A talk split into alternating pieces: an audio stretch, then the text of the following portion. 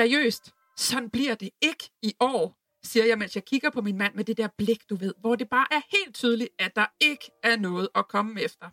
For jeg er træt. Pisse træt af at føle mig overvældet jul efter jul efter jul, selvom jeg hvert eneste år forsøger at gøre noget andet.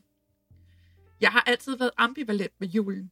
På den ene side, så elsker jeg jul, og den der særlige, nærmest barnlige sidren og varme i hjertet, når det nærmer sig juleaften, og man går og håber på sne, sådan så hele verden for en kort stund kan ligne en af de der julefilm, som jeg har set så mange gange, at jeg kan sige replikkerne allerede, inden de bliver sagt i filmen. Men på den anden side, så har julen altså også længe givet mig lidt ondt i maven. Sådan et ubehag, der fodrer sig barndommens oplevelser af mine forældre, der tonsede rundt i december som hovedløse høns for og nå alt det, de synes, de skulle nå. Jeg husker, hvordan jeg var med ud at handle ind, og hvordan indkøbsvognen var fyldt til bristepunktet med mad og godter. Som skulle vi fodre hele lokalbefolkningen i den lille provinsby, som jeg voksede op i.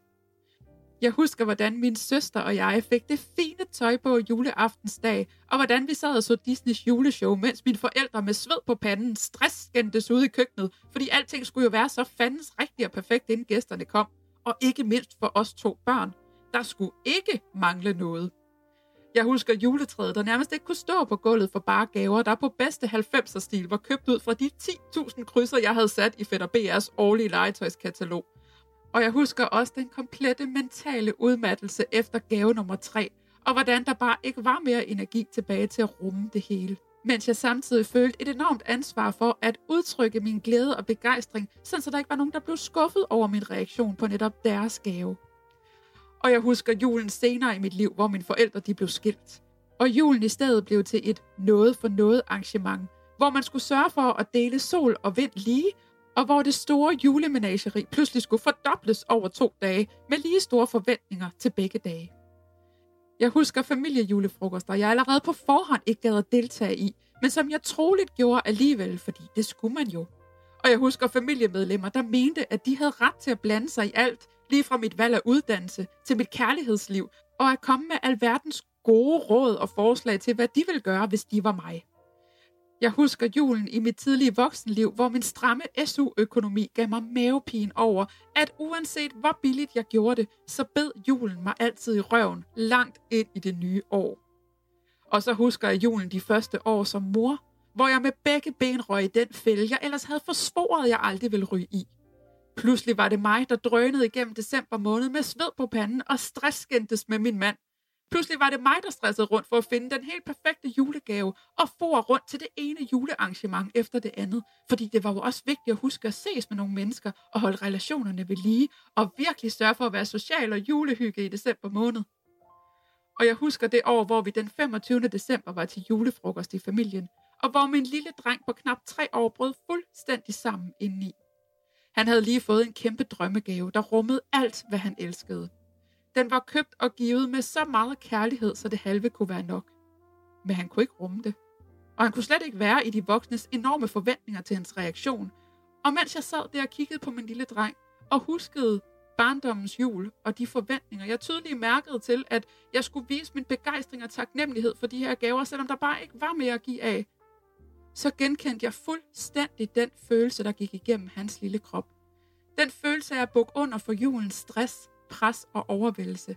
Og der mærkede jeg, at der skulle ske noget nyt. Noget andet. Jeg mærkede, at der var noget vi og jeg gjorde helt forkert. At jeg var faldet i fælden. Fordi det er meningen, at julen skal være sjov, glædesfuld, givende og nærende. Men julen var blevet stressfuld, drænende, svær og udmattende. Og faktisk også uden, at jeg selv havde opdaget det. Og måske du også kan genkende, om ikke andet så bare elementer af det her. For julen starter jo nu allerede længe før december. Det ved vi alle sammen. Ikke kun juletosser som mig, der faktisk godt kan lide at pynte op i god tid. Men vi kommer hurtigt ud af vores normale rutiner. Vi spiser og drikker en hel masse anderledes, end vi plejer.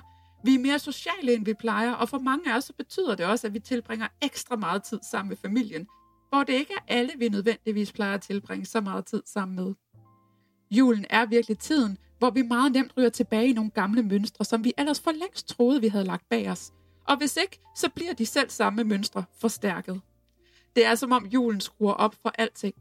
Både alt det gode og glædelige og kærligheden, men også alt det svære, ambivalente og hårde. Det skal fandme være så hyggeligt alt sammen.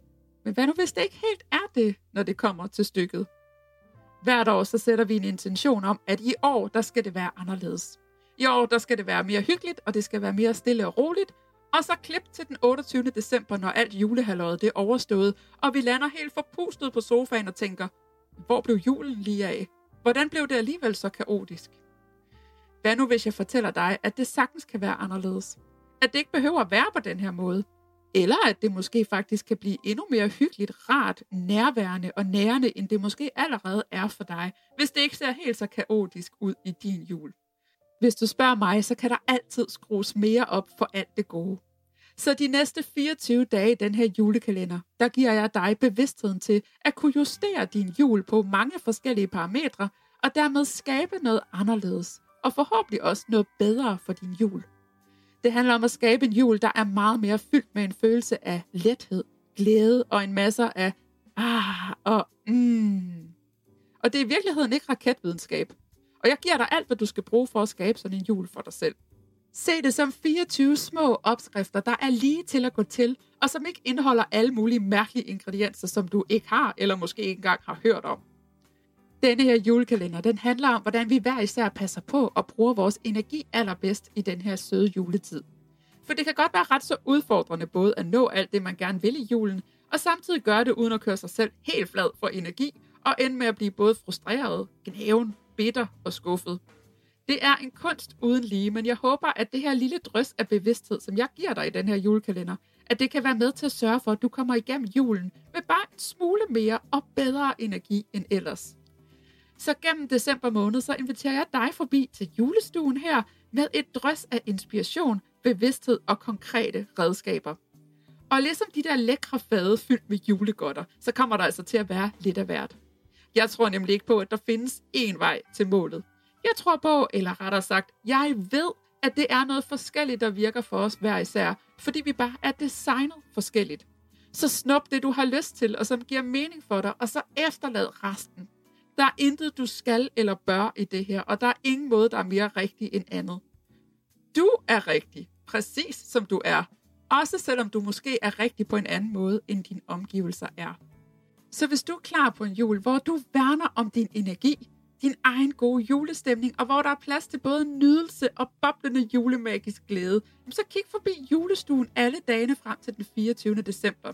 Jeg skal nok gøre mit for, at det bliver rart, hyggeligt og inspirerende at være her for en lille stund hver dag. Og så skal jeg nok gøre mit allerbedste for, at det ikke bliver endnu et overvældende punkt i din jul. Og undervejs så kan jeg så godt afsløre, at der kommer jeg til at være i gavehumør, og jeg kommer til at løfte sløret for lidt flere forskellige fortryllende muligheder, som du kan tage imod, hvis du mærker, at det kalder på dig. Men for nu, så er der bare at sige tusind tak, fordi du lyttede med. Jeg glæder mig til at se dig de næste 24 dage her i julestuen. Men indtil da, så pas godt på dig, og tak for dig. Inden du hopper videre til din dag, så vil jeg bare lige minde dig om, at du kan sende masser af kærlighed og julemagi tilbage til den her podcast ved lige at hoppe over på iTunes og give den 5 stjerner. På den måde så hjælper du flere mennesker til at finde frem til den, og så er det jo bare en mega nice ting at gøre. Og det er det også, hvis du føler for at dele podcasten på f.eks. dine sociale medier. Vi lever i en tid, hvor det er internettet og en algoritme, der bestemmer, hvem der skal få lov til at se hvilke ting på de sociale medier. Men for hver eneste gang, du deler noget, du godt kan lide, eller som giver dig noget, så hjælper du den her algoritme til at forstå, at hey, det her det er mega nice og værdifuldt. Det skal du simpelthen sørge for, at der er flere, der får gavn af. Hver eneste deling gælder, og her der gælder det virkelig, at sharing is caring. Derudover så vil jeg elske at connecte med dig. Du kan finde mig på Instagram på profilen Luna Bindner. Det er også det, jeg hedder over på TikTok, hvis det er mere dit sted at være. Tusind tak for din kærlighed og for din støtte. Tak fordi du lyttede med, og jeg håber, vi ses igen i morgen.